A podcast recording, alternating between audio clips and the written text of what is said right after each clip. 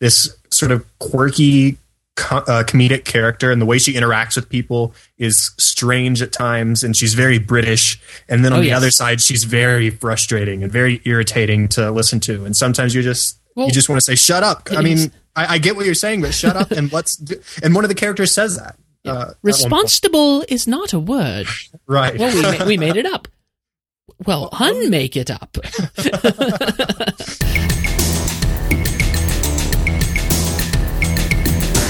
Welcome to episode 75 of the MovieByte Podcast, a show all about movies, movie reviews, movie news, trailers, and sometimes TV shows. We're recording on Tuesday, January 14th, 2014. I'm TJ, your host, and joining me today is the PL Travers to my Walt Disney, Chad Hopkins. hey, hey, TJ, I'm not sure how I feel about that. No, I, I, I I'm didn't. have to sit down and analyze it. I, I, I figured you wouldn't quite know what to do with that, and that's why I did it. I like to keep you on your toes. So how's it going? it is going all right. I am back on uh, on track to finish off school this year. Well, that's that's a good thing, right? Yeah, I suppose. you suppose you're not super excited about being back at school. I take it. Yeah, I mean, I'll I'll get into the groove, but uh, it, I'll miss sitting on my butt all day watching TV and playing video games. So Yeah, and I mean, I know what you mean. Uh, it's it, it was a little challenging to get back into the groove of uh, regular work after uh, after spending all that time, you know, gaining weight, munching on uh, who knows what was around uh, at, at the relatives and, and stuff, and you come back yeah, and you're like, the feeling. yeah, you come back and you're like, oh my goodness, I, I, I have no desire to do any work right now. yep, that's that about sums it up. All right, well, Chad, we have a little bit of follow up from last week. We talked about uh, Armond White and uh, his heckling of uh, Steve McQueen when he went up to receive the award um, at the award ceremony um, for 12 Years a Slave. uh-huh. And, uh, which, by the way, is Armond White has done nothing but make me want to see the film more, and I already want to see it. I, already- I need to make time for it. It's just pretty hectic in January for me. Right. Like we mentioned, coming back from Christmas vacation. But, uh, so, so Armond White now is kicked out of the New York uh, Film Critics Circle. They voted, they took a vote, and they said, you know what, we don't need this guy. He's just dead weight on our Film Critics Circle, and so they kicked him out. This is according to Owen Gleiberman over at uh, Entertainment Weekly. This morning, the members of the New York Film Critics Circle, including me, voted to expel Armond White, the former critic of the now defunct New York Press and currently the editor and movie critic at City Arts, from the from the group. To me, it was a sad moment, pathetic, really, that though Armond brought it upon himself. A week ago, at Circle's annual awards dinner, White made a rude and uh, I'm I'm ashamed I don't know this word. Bellic- bellicose. Are you familiar with this Mm. word? I've heard it before. I don't All know right. if I could sit and define it for you. All right, dictionary says, uh, d- uh, which by the way, this is why you need OS 10. You can just uh, do a key command when you're hovering over a word, and it'll pop up. Demonstrating aggression and willingness to fight a group of bellicose patriots is an example. Anyway, Well, there it is. so White made a rude and bellicose spectacle, hope I'm saying it right, of himself, as he did the year before by heckling one of the winners, in this case, Steve McQueen, the director of 12 Years a Slave, a movie that White, in his review, had dismissed as torture porn. Make no mistake, he has every right to dislike 12 Years a Slave, a movie that he considers not a powerful historical docudrama, but a sensationalist feel bad fantasy that is subtly designed to make white people feel good about their own guilt. End quote. So that's uh th- th- th- that's what's the, the news lately. I, I, I saw Twitter light up. I was at work, and I kind of, you know, my web, web development job, I keep an eye on Twitter. Uh, kind of sits over on the side, and all of a sudden, Twitter just sort of lit up about Armond White again. I'm like, oh, something happened. So I went to Entertainment Weekly, and there it was. Yeah. So I mean, good riddance, I suppose. yeah, oh no, totally. That's that's certainly my position right now. Uh, is is you know if he and, and especially I read the line he did it last year and I didn't get a chance to look up what he what exactly he did last year, but apparently he's made a habit of the heckling. So Hmm. and and and it's just sad because he's like he's either trying to deceive everybody else or deceive himself, and that he's he's trying to say he didn't actually do the heckling, which is just crazy. I mean, there was too many people who saw it. So Right. Uh, yeah, we won't spend too much time on it. We talked about it last week, but I just wanted to follow that up. The links will be in the show notes uh, if you want to check that out. And good riddance from the New York uh, uh, Film Critics uh, Circle. All right, uh, a couple other uh, news items. Catching Fire toppled Iron Man 3, uh, even though, you know, Iron Man 3 was a pretty big movie and, you know, certainly had the run of 2013 longer than Catching Fire did. Uh, Catching Fire brought in a lot more money than Iron Man three. Um, well, I cannot remember. Was Iron Man three on your your list anywhere? Um, no, I don't think it was on my top ten. Okay, uh, I believe it was on my top twenty, wasn't it? Yes, I'm I'm pretty sure I had two Marvel movies on there. Right. Um, and so Catching Fire brought in 409.4 million, and Iron Man 3 brought in 409 million over the course of 2013. So Catching Fire exceeded uh, Iron Man 3, which is quite surprising to me, actually. I mean, because Iron Man 3 had a, has a lot of momentum behind it. So right. When did Hunger Games come out? Sometime in November. Yes. Uh, let's see. Google is great for this sort of thing. Hunger Games Catching Fire release date.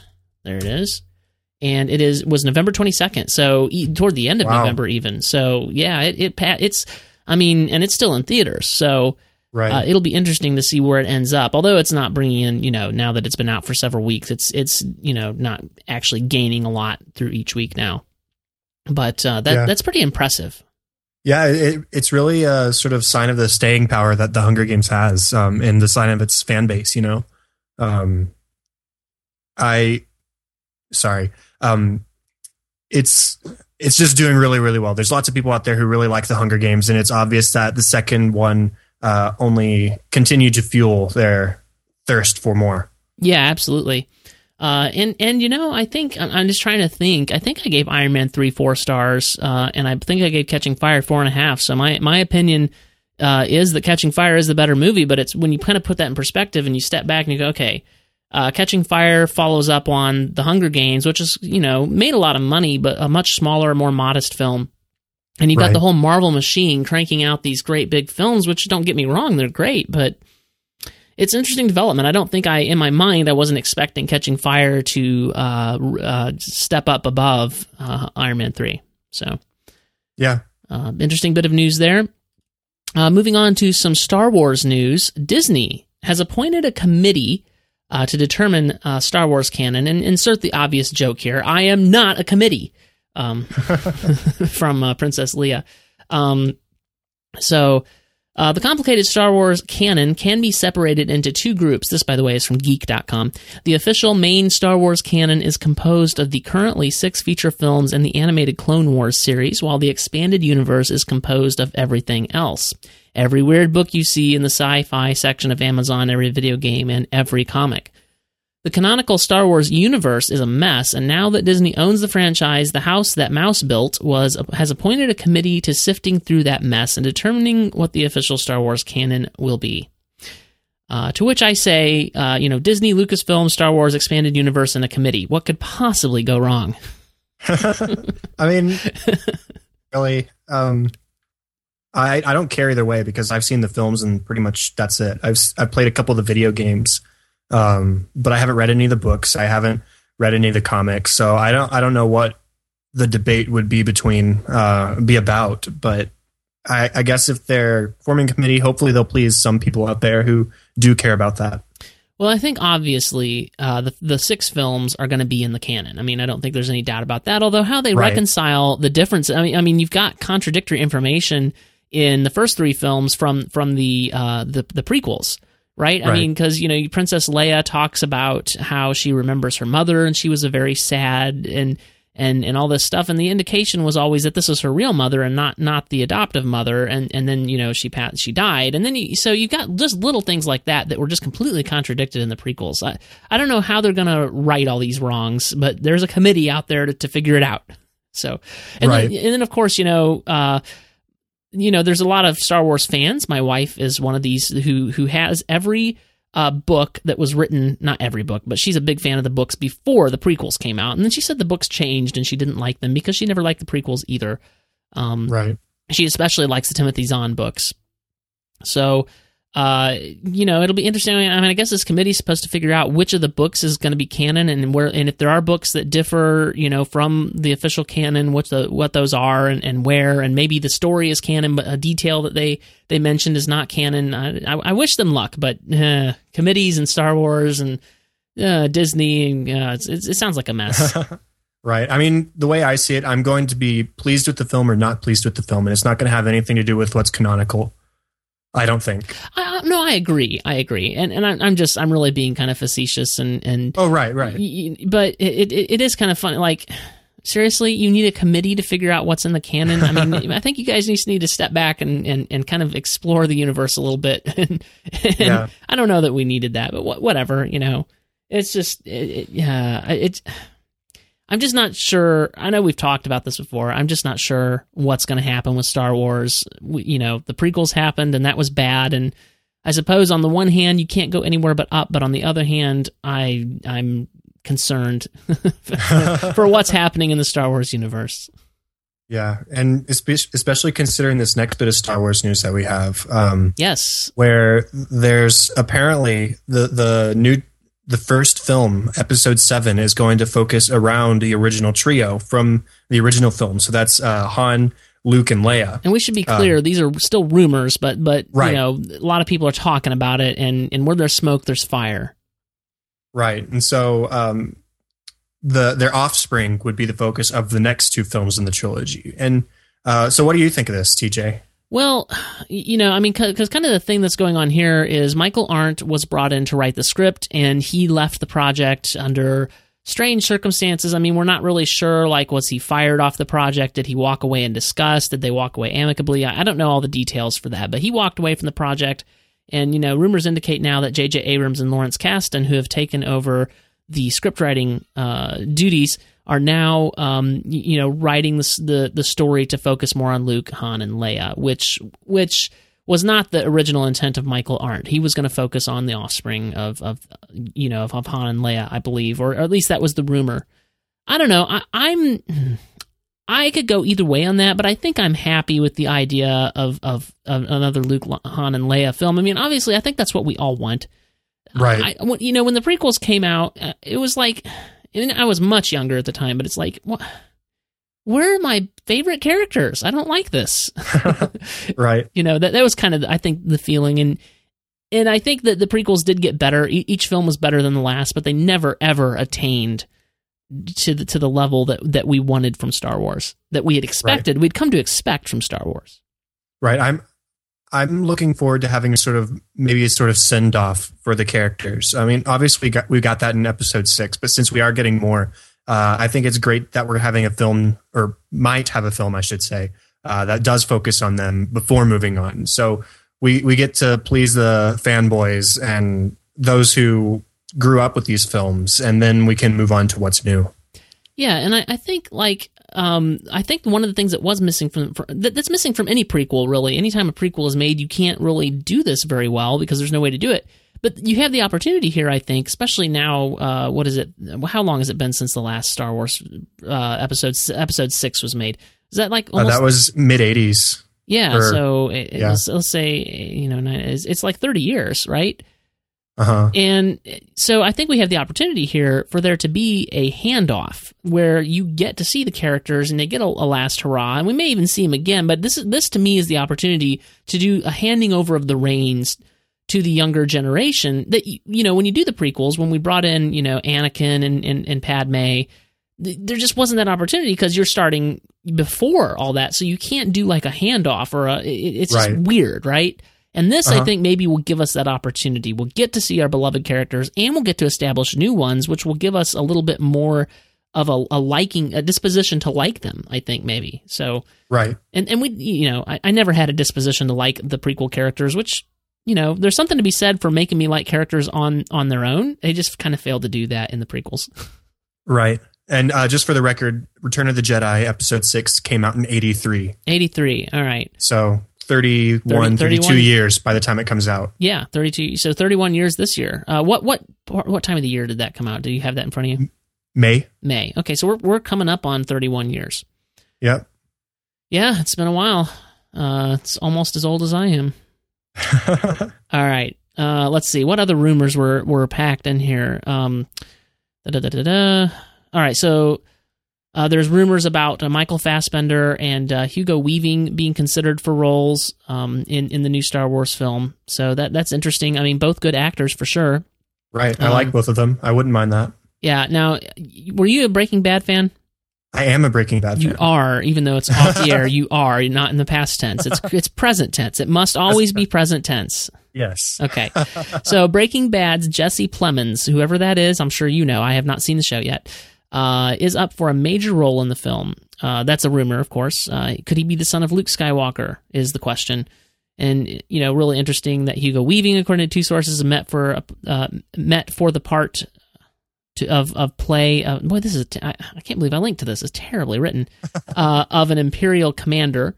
Uh, and and the, the opinion of this article is perfect casting, in my honest opinion. And the final rumor uh, might be the craziest of all is that Lucasfilm is now looking for an actress to play potentially Obi Wan's daughter or granddaughter. What? I mean, uh, he was a member of the Jedi Order, which you know, despite the fact that I hate this aspect, the Jedi Order, according to canon, is uh, supposed to be celibate. So what is what's up with that? Yeah. Uh, eyebrow raise. Yeah, it's like, hmm. okay, so those are those are the Star Wars rumors, and that those will all be linked up in the show notes if you want to catch up with more of those. Uh, show notes for this episode will be at moviebyte.com slash mbpodcast slash seventy five is where you will find those notes. They'll be kind of under the under the player, the audio player there. All right, one one thing I just wanted to uh, mention, uh, and I'm going to link this up on the site tomorrow. So by the time you're hearing this, you'll also see it on the site, and I'll put a link in the show notes as well.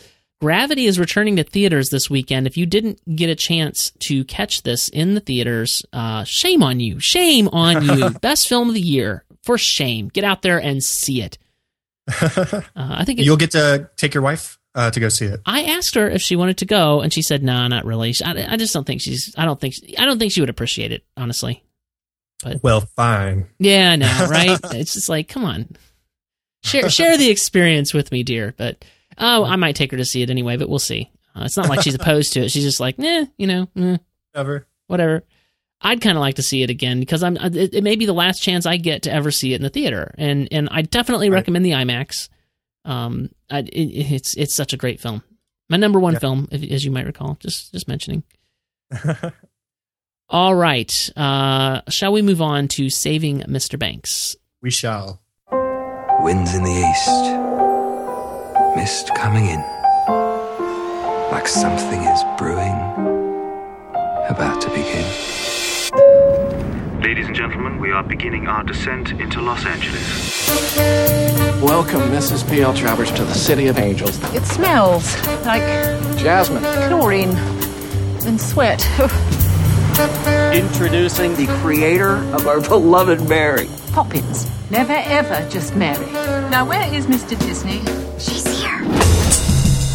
Well, Pamela Travers, you can't imagine how excited I am to finally meet you. Would you mind? My name is Mrs. Travers, Mr. Disney. Oh, Walt, now you gotta call me Walt. All right, so Saving Mr. Banks opened in theaters on December the 13th, 2013 to uh, had a budget of 35 million and opening weekend is $413,373, but that was a limited opening. It is now up to 9,344,000 worldwide. Uh, I'm sorry, uh, uh, let me rephrase that. I'm sorry, I misread the stats. It's not it, then its wide opening was 9,344,000. The total worldwide gross is 78 million. So uh, you know, your your general uh, figures say that it should be twice. It should make twice what they spent on it in production in order for it to break even. So 35 times two is 70. So they're over that now. So that's good. It's a profitable film. Uh, Yep. It is critically acclaimed on uh, Rotten Tomatoes as aggressively likable and sentimental to a fault. Saving Mr. Banks pays tribute to the Disney legacy with excellent performances and sweet, high spirited charm. Uh, directed by John Lee Hancock, written by Kelly Marcel and Sue Smith, starring Emma Thompson, Tom Hanks, Annie Rose Buckley, Colin Farrell, Ruth Wilson, Paul Giamatti, and others. Music by Thomas Newman. What do you know about Thomas Newman?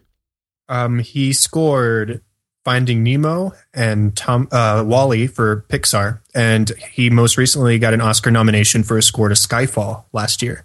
Yeah, I, I was particularly happy with his uh, his really light piano rendition of Chim Chimney. I mean, that was just really striking music. I was very happy with that. The, the rest of the music was fine, but but that it was basically the like the theme, uh, you know, which makes sense. But it was it was a a well done kind of changing of the theme with that piano. Uh, you know, just and really light, simple piano music behind there. Nothing, nothing else really enhancing it. Uh, really, Yeah. really enjoyed it. Me too. Yeah. I'll I'll, mention, I'll talk more about it later. Okay, Yes. so why don't you tell us uh, the story here about this film? Okay. When Walt Disney's daughters begged him to make a movie of their favorite book, P.L. Travers' Mary Poppins, he made them a promise, one that he didn't realize would take 20 years to keep.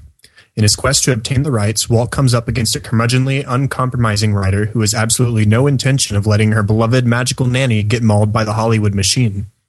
But as the book stops selling and money grows short, Travers reluctantly agrees to go to Los Angeles to hear Disney's plans for the adaptation. For those two short weeks in 1961, Walt Disney pulls out all the stops.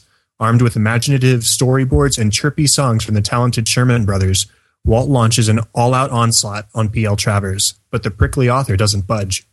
He soon begins to watch helplessly as Travers becomes increasingly immovable and the rights begin to move further away from his grasp. It is only when he reaches into his own childhood that Walt discovers the truth about the ghosts that haunt her, and together they set Mary Poppins free to ultimately make one of the most endearing films in cinematic history. All right, well let's let's start here, Chad. Before we talk about really talk about saving Mr. Banks, we have to talk about Mary Poppins, don't we? Uh, yeah, that seems right. Have you seen the film recently? Recently, no, unfortunately. You mean you I didn't really- you didn't watch it before you went and saw Saving Mr. Banks? I wanted to. I never got around to it. I ended up going with my family uh, to go catch it, and I just never got the chance to go. I don't understand Uh, you, wha- man. I, I know it's unlike me. It is. It's it's awful. What what what's wrong with you? Uh, I'm sorry. uh, well, I, I suppose I can I can forgive you somehow. All right. Well, okay. So just tell me in general how you feel about the film Mary Poppins. You know, I, I like it. Um, like I said, I haven't seen it anytime recently, but I, I do have fond memories of watching it as a child, and uh, the songs are nice. I like singing. Uh, I, I really like Chim Chim uh, Chim Chim Cheree. Sure, uh, of course. in particular. It's it's a Um, delightful tune, no doubt. Yeah, and then you have songs like Supercalifragilisticexpialidocious, and Right. It's- I mean that's fun too. It's It- part it- of our culture. Right. uh, I mean, I don't have bad memories with it. I skipped Feed the Birds as a kid, but I appreciate that song a lot more now. Um, uh, I don't know. I mean, I, I don't have any bad feelings toward it. Um, I, kn- I know you feel a little bit differently, though, right? I do. I do. Um, I've seen this film probably no less than 100,000 times. but that was when I was very young. I mean, the last time I saw it uh, before very recently was probably when I was around 8 or 9 years old and I had I had grown to really dislike the film. And and and I I mean, I, I think that it was just the, the, the stirrings of the movie critic in me, even at the time, not even being able to place what it was that I didn't like. Because there are many other films that I've watched a hundred thousand times and didn't feel bad, uh, you know, and didn't feel like I hated them. Um, Right. So I think it was the stirrings of the film critic in me. I like to think that. And then, but but then you know, so uh, eight or nine years old, and now I'm I'm 31, uh, soon to be 32 in a couple days, uh, and I'm uh, I, I said, well, okay, before I go see Saving Mr. Banks, I need to watch Mary Poppins again, just just to to to know do is the film any good or not? What what is my feelings on the film? Trying to account for the fact that it was made in a different era and and and giving it the benefit of the doubt, and and really sitting down with an open mind to watch this film. And I came away from it, and, and, and really at first, even, I was like, oh, yeah, you know, this is fun. This is delightful. And then as the film goes on, you start getting more and more irritated about, I did, ab- about the, uh, just the silliness and, and straying from the story and dancing with penguins when there's a story to be told. And, and, and just, you know, they, I know they're in the chalk painting and, and whatever, and the kids technically are like in the same painting with them, but the kids wander off for you know 15 minutes while they're dancing with the penguins, and the, the- and it's it's Mary Poppins and Bert, and why do we even care that there's a hint of a love story with Mary Poppins and Bert? And I don't even care. What what is this? I don't I don't know. And and uh, you, you know, I, I think that it's it's it's just too goofy. It, the, the story is not coherent. Uh, the point that the story is trying to make is not driven home. Uh, and you know, when you get to the end, you don't buy the transition that Mr. Banks makes uh, from being the uh, y- you know, first of all, you don't buy his rigid bank banker whatever act that he's putting on, and you don't buy it when he transitions out because it's just such a sudden, you know, instant instantaneous 180 it- like there's no transition there uh, there's no real drama um, I, I don't know I, I just you know I, it, the film feels like trappings around which Dick Van Dyke and Julie Andrews can can uh, act. Right. Um, I mean, I, I can agree with you. I, I mean, I see where you're coming from from all that. I, since I haven't seen, I think I the last time I completely watched the film from beginning to end was I was probably around eight or nine years old as well. Um, I watched maybe half of it a couple years ago. Um, so I don't remember a lot of the story. I I know the gist of it, but for all I know, if I sat down and watched it tonight after we were done talking, I might have a lot of the same feelings. Um, especially now that I've seen uh, Saving Mr. Banks and sort of the issues that have come about. Um, I don't know, but what sticks out in my mind are all the songs, and I really enjoy all the songs. But maybe in context, I would feel the same way as you. Well, right. I mean, like I described it uh, in, my review as at times utterly delightful and yet completely and woefully misguided and annoying. uh, You know, I don't. I don't think you can describe a film uh, with Julie Andrews in it. At least part of it has to be utterly delightful. oh, sure. And and, and come on, it's not. I mean, in general, I don't like musicals, but I love the sound of music, and it's a musical, so it's not that I can't like musicals. It's just I typically Right. don't. So I don't think it's the musical thing that's really annoying me. I think it's the stupid, you know, lack of good sense in the direction of storytelling. A lack of good judgment, you know, throwing it. uh, uh, all right.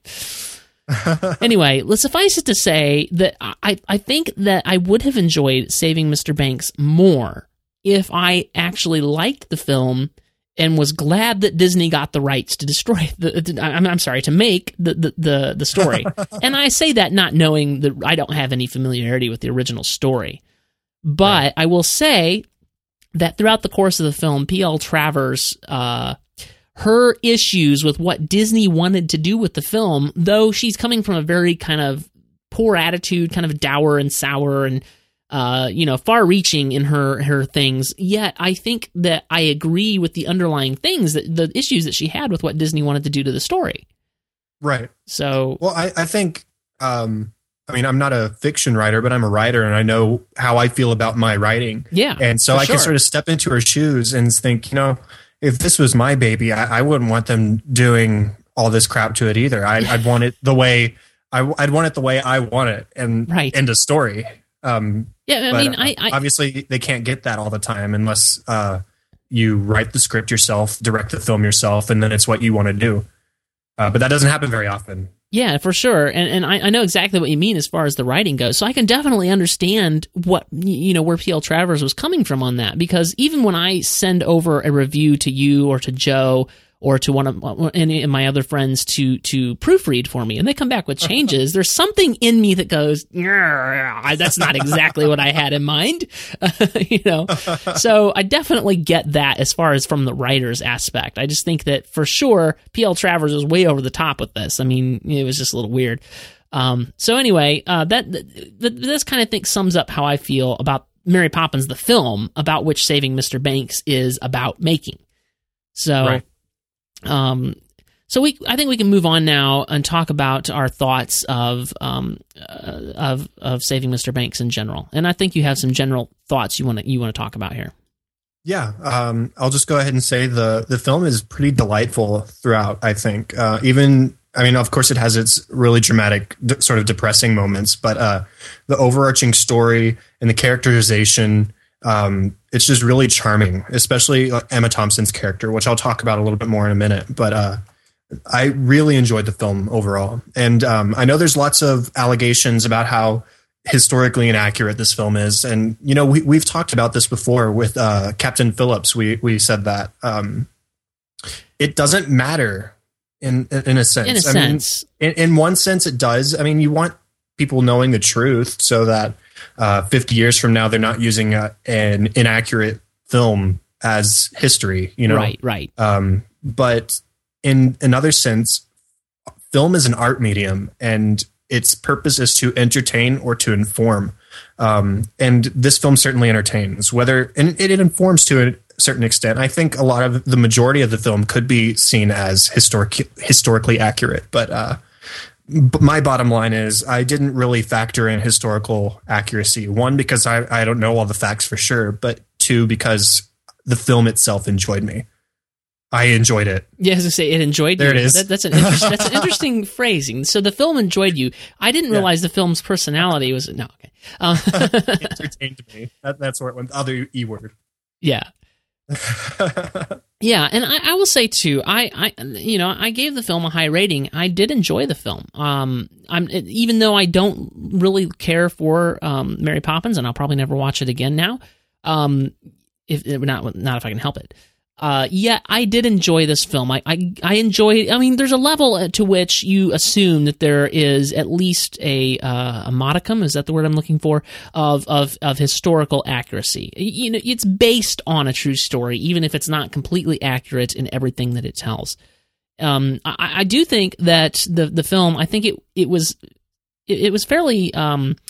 And, and, and this is you, you know it's, it's almost like a PR piece for Disney. I mean, oh, for sure. you, you know it I, I feel like I, I would have trusted it more had another company made it and, Yeah. and, you know uh, but but then they probably wouldn't have been able to, to make it because of the rights issues but but disney Right. made this film and i feel like they probably whitewashed disney a little bit even though if even though in the story uh, it, it's hinted at like yeah i think walt disney was a little bit shady in, in how he, de- he dealt with with pl travers i mean there's no doubt he was a shrewd businessman but you, you kind of you think about Disney as this pure kind of a guy, right? I mean, he Right. he made Mickey Mouse for crying out loud. I right. mean, he built the happiest place on earth. right, sure. He you know he built Disneyland, and he was in the process of building Disney World when he uh, passed away.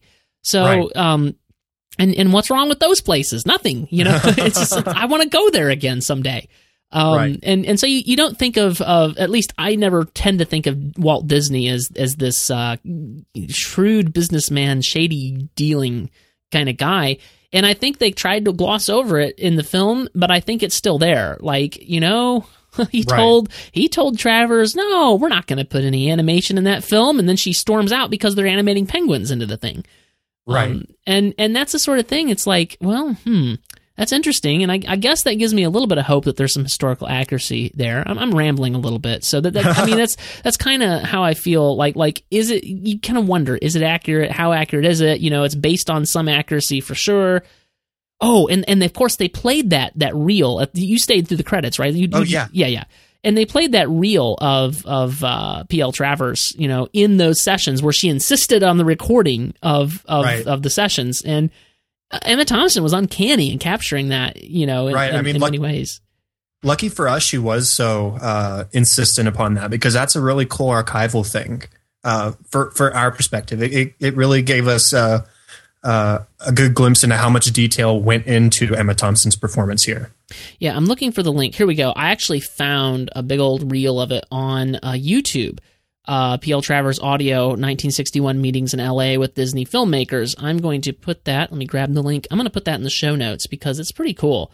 Um, Cool. da-da-da-da-da. Here, I'll just put it right here so I'll remember to put it in.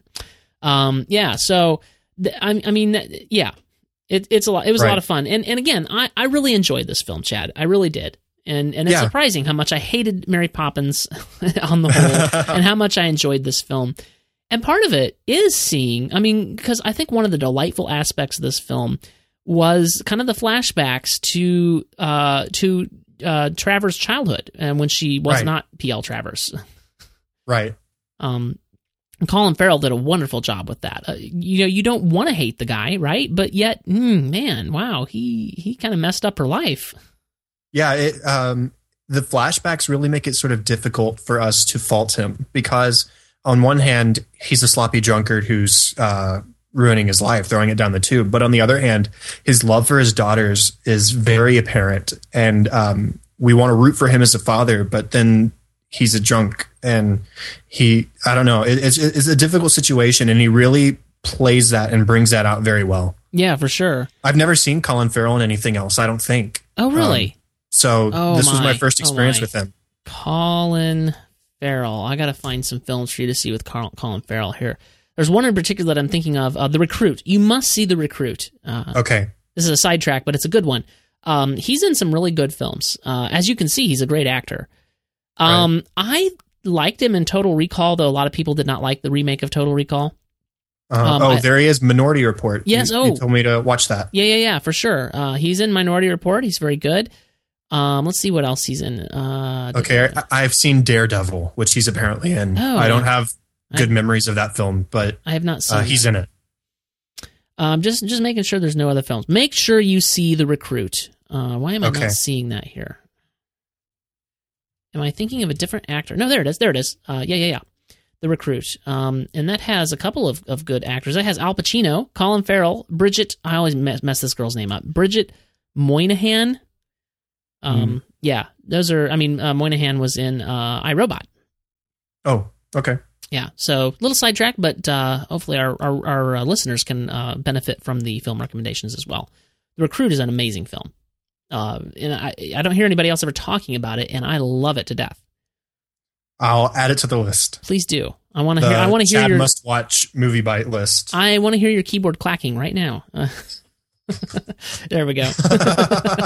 oh, there's random characters appearing in the show notes. Look at that. Uh, caught.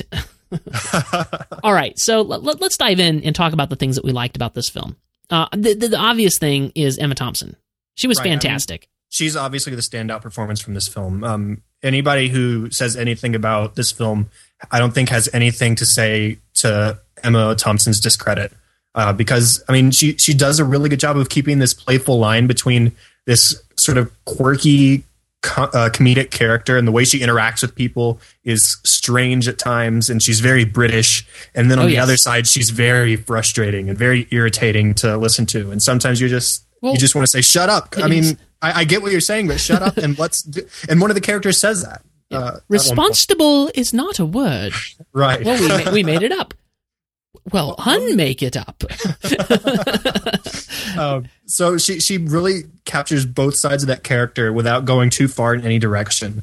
And on the flip side of that, she really brings out the moments of drama when she uh, when she is remembering her childhood, and uh, toward the end or at the end of the film when she's watching the premiere of the film in the theater and she's reacting very strongly to um, the memories that are brought up by watching the film. Um, they're they're almost kind of heartbreaking. She she really does a great job of drawing us in emotionally and Yeah. uh, keeping us there. Well, I mean, she really does have that tragic backstory, right? I mean, it's really kind of, Right. in my opinion, ruined her life, basically. you know, and Yeah. even though that's where she draws her inspiration for some things, uh, it, it really did kind of mess her up dramatically. And and you do by the end of the film, even though you kind of kind of love her and kind of hate her, you do understand like where she's coming from and what's happened. The, the film does a really good job with that. And Emma Thompson, you know, frankly, uh, you know, does a really good job of, of bringing that out and, and and making us feel that heartbreak for her. In this, in, and it's really hard nuance to capture in a in a role that's kind of goofy, you know. Right. So and you uh, know, I, I don't have a lot of experience with Emma Thompson films. I don't think. I, I- of course, I've seen her in the Harry Potter films. Right, and she's Um, and that's the thing. Like she's there is not a hint of Sybil Trel- Trelawney here, No, not at all. or or for that matter, Agent O from Men in Black Three. Uh, let's see, what else have I seen her in? She was in Brave. She she voiced the Queen in Brave. okay. Uh, I haven't seen Brave because I never could bring myself to see it. I heard it was uh it would ruin your your your love for Pixar, and I didn't want to do that. So It's not that bad. okay, I'm gonna see it at some point. It's just there's a lot of movies on my list. It, it is hard to keep up with movies and keep up a day job and keep up with MovieByte. It is really hard. I Yeah, just let I say. can understand that. uh, you know, obviously we've already talked about this. Colin Farrell and, and his uh, his performance was just amazing, just amazing. Um, and and again, I mean, I've never disliked Colin Farrell in anything I've ever seen him in. So, Cool. yeah, um, I liked Paul Giamatti. I don't know if his character was actually like a real person, but uh, yeah, I don't know the way the way he was brought into the story, and he, you know, uh, for those listening, he's uh, he's um, Travers' cab driver or car driver who takes her between the hotel and the studios, and um, they sort of get this bonded relationship. And um, his daughter is disabled, if I remember correctly. Forgive me; it's been a few weeks since I've seen the film. Um, but they they sort of their relationship grows as, from their first meeting when she tells him L.A. smells of chlorine and sweat um, to their departure. Chlorine. You, got, to put the emphasis emphasis in the right places. Chlorine. Right. And uh, so I, I really liked his character. It's uh, they've got a sweet little relationship, and they've got this one scene where they're sort of digging in the ground together. It's Yeah. quirky, but it, it works really well. Oh yeah, for sure. And then um, I liked Bradley Whitford as Don DaGradi, uh, the co-writer of the film. Um, just his sort of flabbergasted. He, he was real flustered. He Oh played yes, played that very very well. yes he did. And then um, Annie Rose Buckley, who isn't an actress I'm familiar with. I don't think she even has like a Wikipedia page, so she's pretty new. But she played um, young P.L. Travers or Ginty, uh, Ginty, as her father called her, and she did a great job in those flashbacks. Oh Don't you think yes. so? Oh, absolutely. Um, you know, I wasn't. I, I, you know, if, if you're if you're comparing it on a level, right? I, it, I wasn't as impressed with her performance as say uh, uh, Anna Sophia something or Annie whatever it was, the book thief. Um, why am I? Uh, Sophia and Elise. so as I say, there's some some Sophia was in there somewhere. Yeah. Yeah, Um, I wasn't as impressed with uh, Annie Rose Buckley as much as as uh, Sophia Nelise, but she would she did a pretty good job. I mean, I, I, certainly um, I certainly had a lot of respect for what she was doing as Yeah. Ginty. Yeah, for sure. Obviously, I think though the the standout performance here, kind of sneak sneak in and steal the show performance, is Tom Hanks as Walt Disney. Although I will say that both Emma Thompson and Tom Hanks are too young. They they appear to be Yeah. too young. I mean, I, I I did a lot of before I wrote my review. Just out of curiosity, I was looking up a lot of things. Uh, you know, I, I watched some videos of Disney talking about Disney World and different things on YouTube, and looked up pictures of, of both of them, and they both feel too young. Uh, Emma Thompson feels too young, and Tom Hanks feels too young. Even though they're not that much younger in terms of age, I don't know if it's our current uh, modern day medicine is, is progressed enough, and they probably as actors have had a lot more I don't know, if, you know, if Emma Thompson's had plastic surgery or not. I really have no idea. But she just Or makeup. appeared, or or it's just too much makeup, whatever. She just appeared to be too young to play the role. Uh, so I, I I did have a little bit of an issue with that historically speaking. But but you know, on the other hand, it's like, well, who else would you get to play these characters? Because they both did a standout job. Tom Hanks as Walt Disney was a, was perfect. He captured the mannerisms that you associate with Walt Disney. If you've ever seen him in anything, you know, seen any of the stuff that he's presented, um, and you know, the looks were pretty good. I mean, it just worked really well. So, yeah, I, I guess you can't fault him for the for me, age. I, I liked Tom Hanks, uh, and I did admire his performance, but uh, just a brief dislike, uh, sort of. it- I felt like I was watching Tom Hanks playing Walt Disney. I didn't feel like I was watching Really? Walt Disney. Yeah, it. it I, I can't really pinpoint it. Um, I think part of it might have just been the looks. He do, he looks like Walt Disney, but he doesn't look just like on spot Walt Disney. And of course, um, Emma Thompson doesn't look just like P.L. Travers, but I, she's not a public figure who I've seen over the years countless times. Um, yeah, I suppose I didn't get that. Like I almost instantly, it, he just became Walt Disney for the duration of the film for me. It, it worked for me. Right. I, I don't know. It. I, I wrote that. Uh, I don't think it's any fault of his own. I don't. I don't think um, it's because he didn't do a good enough job preparing for the role. Because I think he did a very good job of preparing for the role.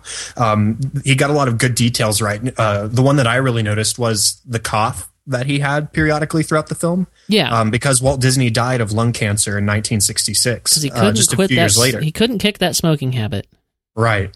Um, and so he did get really little details like that right. And like I said, I can't really pinpoint what it was, but I did not feel like I was watching Walt Disney. I felt like I was watching Tom Hanks playing a really good Walt Disney. Okay. Well, I mean, I thought he did an amazing job. I mean, even capturing the nuance of the way Walt Disney spoke, you know, where he would he would emphasize certain syllables in strange ways, right? I mean, Uh-huh. if you've ever watched any, uh, you know, I should I should find that the one video particularly and and put it in the show notes. I'm gonna make a note to go find it. And Yeah. And maybe it is because I'm not familiar enough with Walt Disney. And really, for me, Walt Disney's just a face um, in many respects. And so if I did watch more of his videos and uh, see some archive recordings of how he spoke and listening to that, and uh, then maybe I could get a better appreciation and sort of absorb that into the film a little bit more. But Yeah. as m- my knowledge currently stands, that's the way I I saw it. yeah, well, um, you want to talk about? Uh, oh, actually, you, you did promise that you would talk more about the score, and I think we're at that point. So before we move on to the dislikes, let's talk about the uh, the score from Thomas Newman, and that's Okay, kind of that's kind of um, your department.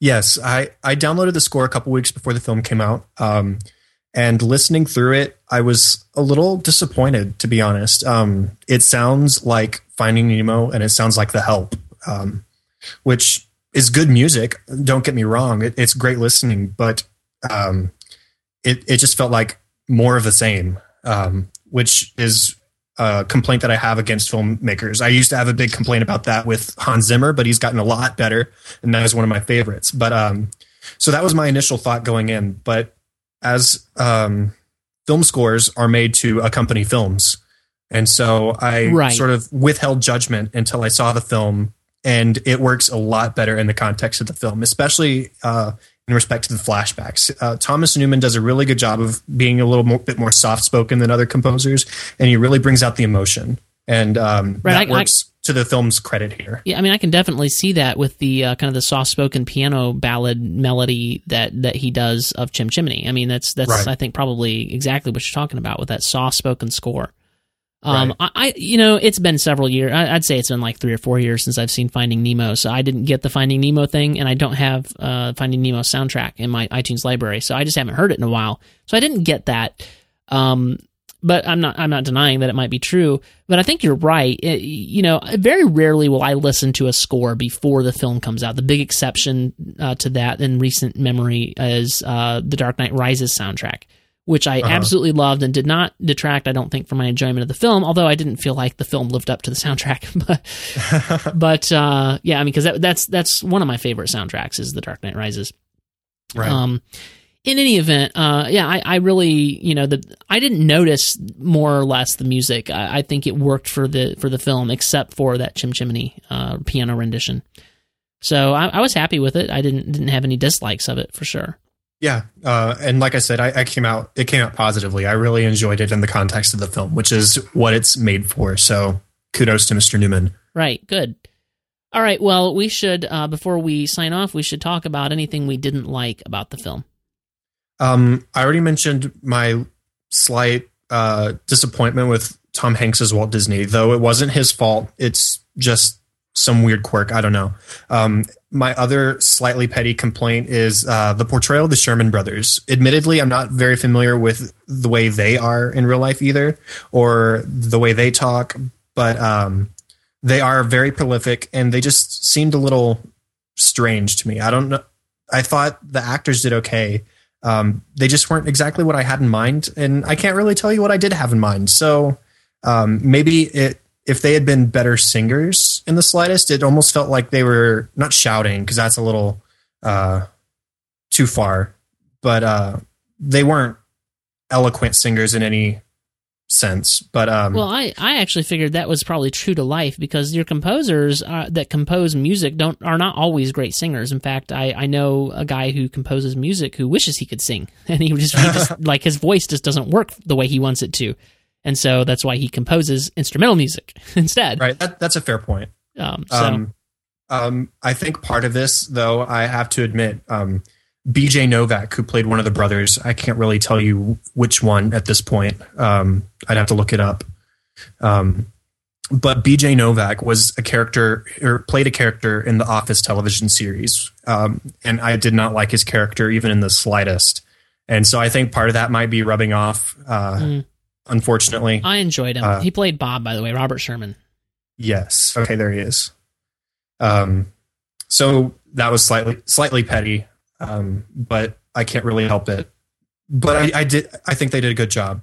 And uh, just speaking of the Sherman Brothers and the score, real briefly, um, if you buy the soundtrack, get the deluxe edition. This is for everybody out there. Get the deluxe edition because you get original archive recordings of uh, the Sherman Brothers singing demos of the songs um, from the original Mary Poppins film and you also get songs from the film sung by Julie Andrews and Dick Van Dyke. So it's it's a pretty cool cool buy.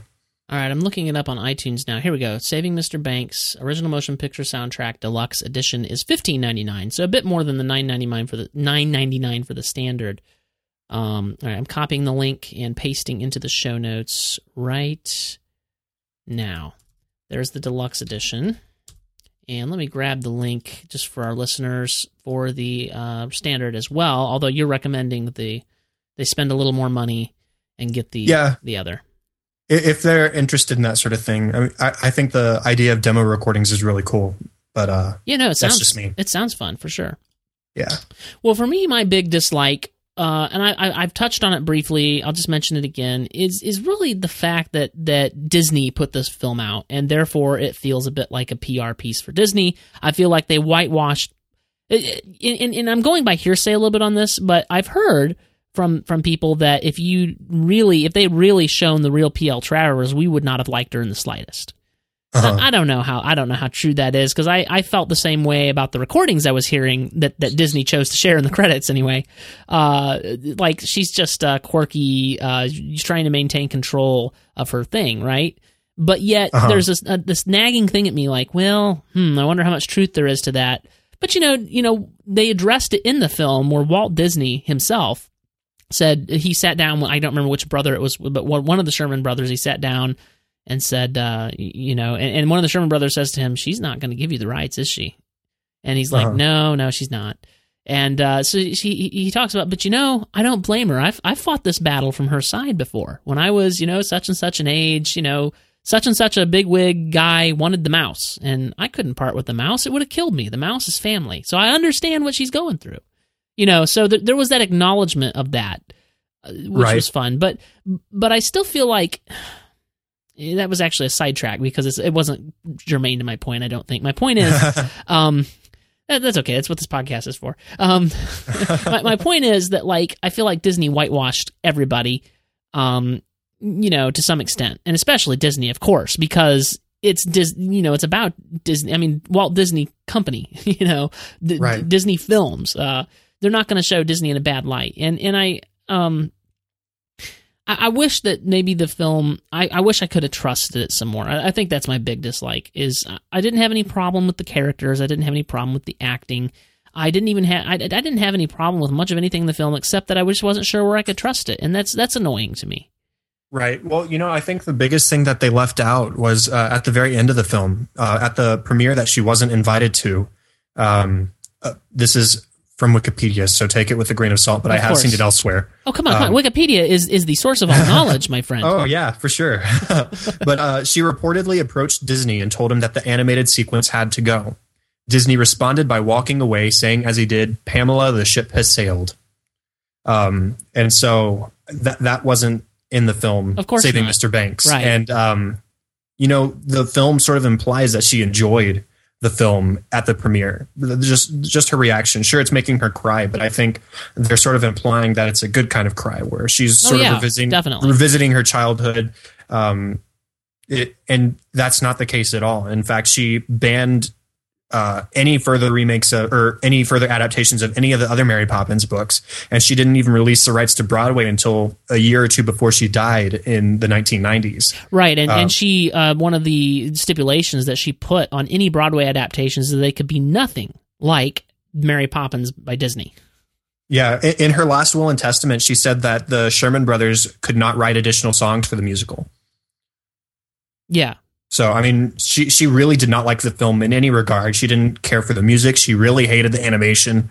And uh, while we see a little bit of the, her feelings about that in the production room, we don't see her reactions to that to the when she watches the film itself. We just see, oh, my film is on the screen. Let me cry about my childhood because it brings back memories. yeah, And um, so it doesn't tell the full story there at the end. Yeah. And I'm given to understand that Disney never flew to London to convince her. That was I, I and I don't Oh, know like where do you where do you source this? How do you tell for sure? I'm I'm not a researcher. I don't know. But that's that's what I'm given to understand is like she, Disney did not fly to London to convince her to to get the rights to the film, and so Well- that's that's like a revisionist history. Well, Disney already had the rights to the film before she flew out to LA. In reality, she went to LA, yes, in 1961, but at that point, Disney already had the rights to the film. And see, that's where uh, the, the film the, the film also implies that, or in fact, just it's outright she she had not granted the rights until you know she had signed off on the script, and she you know Disney is trying to get her to sign the rights in the film. Right. So that, that I guess that would be historically inaccurate. Yes, but uh, I mean, Bummer. it happens, I guess. Yeah, I mean, I, and I did enjoy the film, and I'm sure that a lot of it is, is true. And obviously, we do have the recordings of her sitting with the screenwriters and, and you know, and uh, bullying them, essentially. right. Uh, Uh-huh. But uh, you know, that's uh, that's that's kind of my dislike, my major dislike for the film. I, I don't dislike a lot else about the film, and it's a, it's a it's a it's a good film to watch. Like just taking it as a film, as a story, it works well. And and it's nice to have a, a, a good film that isn't an action film. There's not a bit of action in this film. No, not at all. And that's good. I, I like it. I like a good drama. Yeah, me too. And it's done very well. So Well, Chad, this this plane is just about to run out of gas, so why don't you bring it in, in for a landing for us? What what what, were your, what are your final thoughts? What do you rate it? How do you feel about it? What what you know? Tell give us a peek inside that mind of yours. Well, uh, my final rating is four and a half out of five stars. My two very minor petty complaints about um, the casting weren't really complaints at all. Just I can't count a lot against this film. Um, Emma Thompson really shines here. Um, great performance. I'm sure she'll at least get nominated. Well, she might get nominated for Best Actress. I don't think she'll win it, but um, No. she's certainly deserving. Um, Yeah, I mean it's a good performance. I don't even think I would like if I were voting. I might nominate her, but I certainly wouldn't. I don't think I'd vote for her for best best actress. But she certainly No. deserves a nomination for Yes, sure. I I, mean it was so. very good. Yeah, Um, I agree. So those are my my thoughts. I, I it's a great film. Uh, I can't imagine people walking away and not enjoying it in some respect, unless you're just incredibly knowledgeable on the making of Mary Poppins and how things really went down. so, I mean, if that's you out there, listener, then I'm sorry, you might not enjoy this film. Yeah, and write write us an email. send, send us send us a note. Let us know about it. Yeah, Um, yeah, I, I feel pretty much the same way. I, I only give it four stars out of five. Uh, four and a half is a pretty high mark for me. So four is not a bad mark by any means. And I, I enjoyed the film. I enjoyed my time at the theater. It was well worth it. I would I would recommend it to anybody. I would just say be aware. You know, like with any docudrama um, of this nature, and especially put out by Disney about a film that Disney made about you know Disney himself. Just be aware that there's some inaccuracies in this thing uh, and it's it's a little bit revisionist in a couple of places. But you know, it was fun, it was enjoyable, and I, I feel like, uh, and I wish I could verify this for you, but I can't. It's just not what I do. But I feel like the the stuff about P.L. Travers' history, you know, with her dad, I feel like that was probably pretty accurate. yeah, So, although, No. I- oh, I, did- I forgot to mention, I thought it was a little bit weird to to, to hear that character in her past saying, you know, spit spot and, and, and stuff that Mary Poppins would say. It was Uh-huh. just a little strange. It almost felt because I've only been familiar with Mary Poppins, it felt like it was a parody. It- Right. When in reality, it's probably what really happened. But you know, You know, um, I think to the film's credit, if anything, it has made me interested in learning more about the making of Mary Poppins, going out and finding a more uh, credible, credible uh, source and finding out what really happened. So, I mean, Yeah. you could say that it's made me interested in finding the truth, whether this was the truth or close to the truth or not close to the truth or whatever. Um, Yeah. I'm interested in learning more. So that's cool.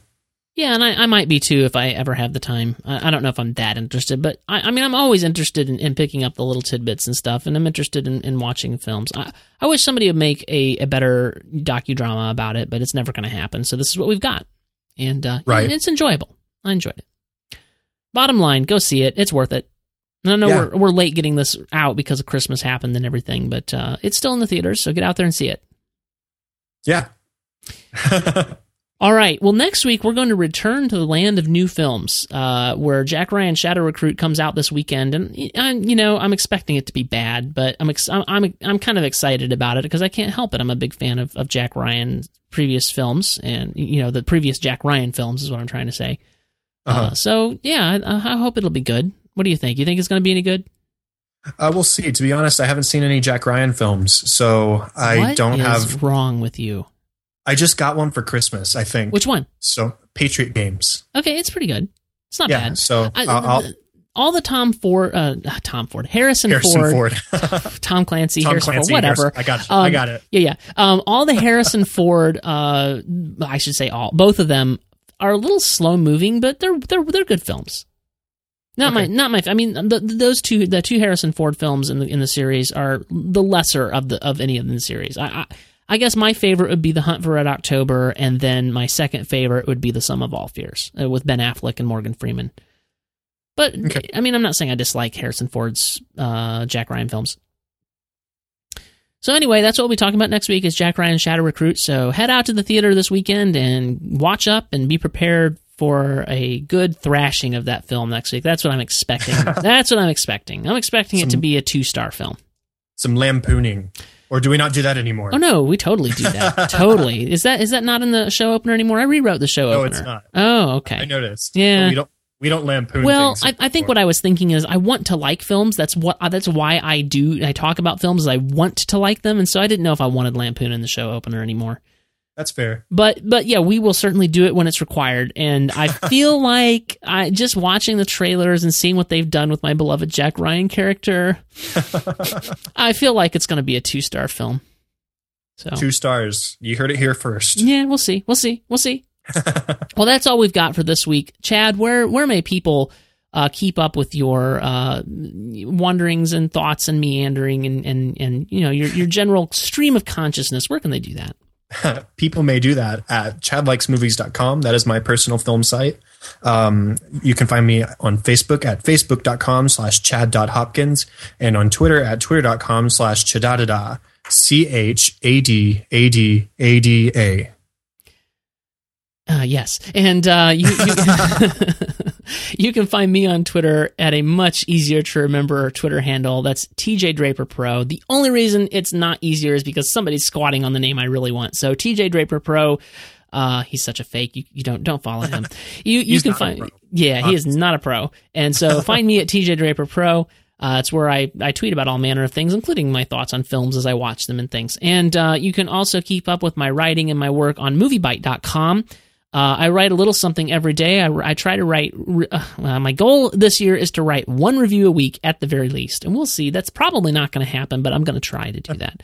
So I write reviews of movies and all kinds of manner of things out there at MovieByte.com. I keep you up to date with the latest. So be sure to check that out. You can find the show notes for this episode at moviebyte.com slash mbpodcast slash 75. If you've, if you've uh, downloaded this via iTunes and you're wondering what the heck these show notes we keep talking about are, that's where you'll find them. Uh, and so you'll want to go there and check that out. Uh, be sure to, to drop by the iTunes store, uh, the iTunes podcast directory if you haven't already, and give us a rating. We would love that. We want to engage more people in the conversation. And if you want to get in contact with us, go to moviebyte.com slash contact and drop us a note. We'd love to hear from you. Uh, we'd love to interact with you. We have comments on this episode as well. If you want to go to that URL I just mentioned and and uh, comment there and interact with us that way. So lots of ways you can get in touch with us. Lots of ways you can help us, and uh, all that good stuff. And uh, get ready next week. Next next week, I feel like is an epic uh, epic lampooning. I, I can just feel it coming. well, that's it for us this week. We're out of here. Thanks for listening. I hope you have a great week, and we'll see you next time. Bye, everybody.